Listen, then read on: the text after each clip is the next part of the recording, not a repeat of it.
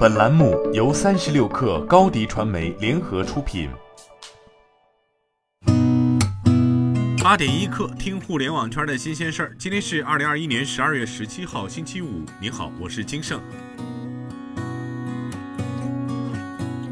据报道，锤子科技创始人罗永浩昨天发布微博称，将再一次高科技创业。他在与网友互动时透露，重返科技行业后将会涉足 VR、AR、MR 类领域。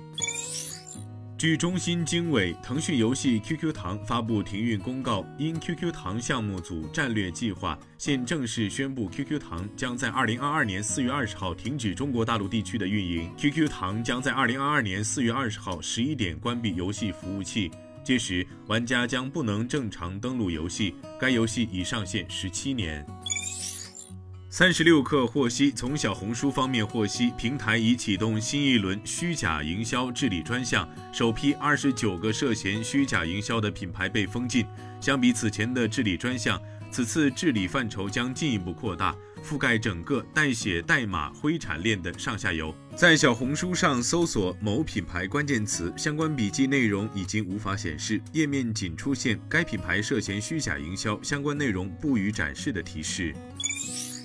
据央视新闻报道，教育部等九部门昨天发布“十四五”学前教育发展提升行动计划。到二零二五年，全国学前三年毛入园率将达到百分之九十以上，普惠性幼儿园覆盖率达到百分之八十五以上，公办园在园幼儿占比将达到百分之五十以上，覆盖城乡布局合理，公益普惠的学前教育公共服务体系将进一步健全。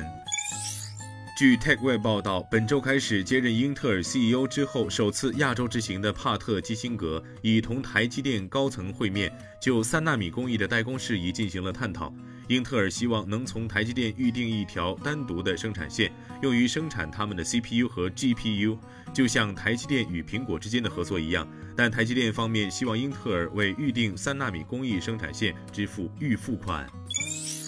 据上证报报道，随着元宇宙炒房的大火，以 NFT 为代表的虚拟资产成为市场追逐元宇宙的又一题材。不过，有业内人士强调，当前元宇宙市场仍处于早期概念阶段，投资者应保持谨慎和理性。与元宇宙炒房相关的社交产品红宇宙也在官方微博多次发文称要严查炒作行为，提醒用户谨防上当受骗。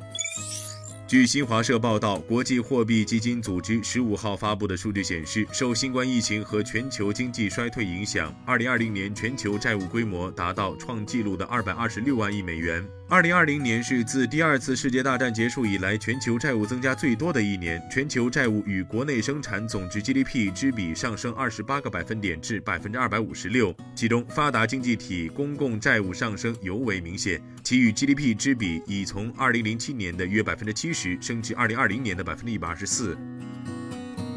今天咱们就先聊到这儿，我是金盛八点一刻，咱们下周见。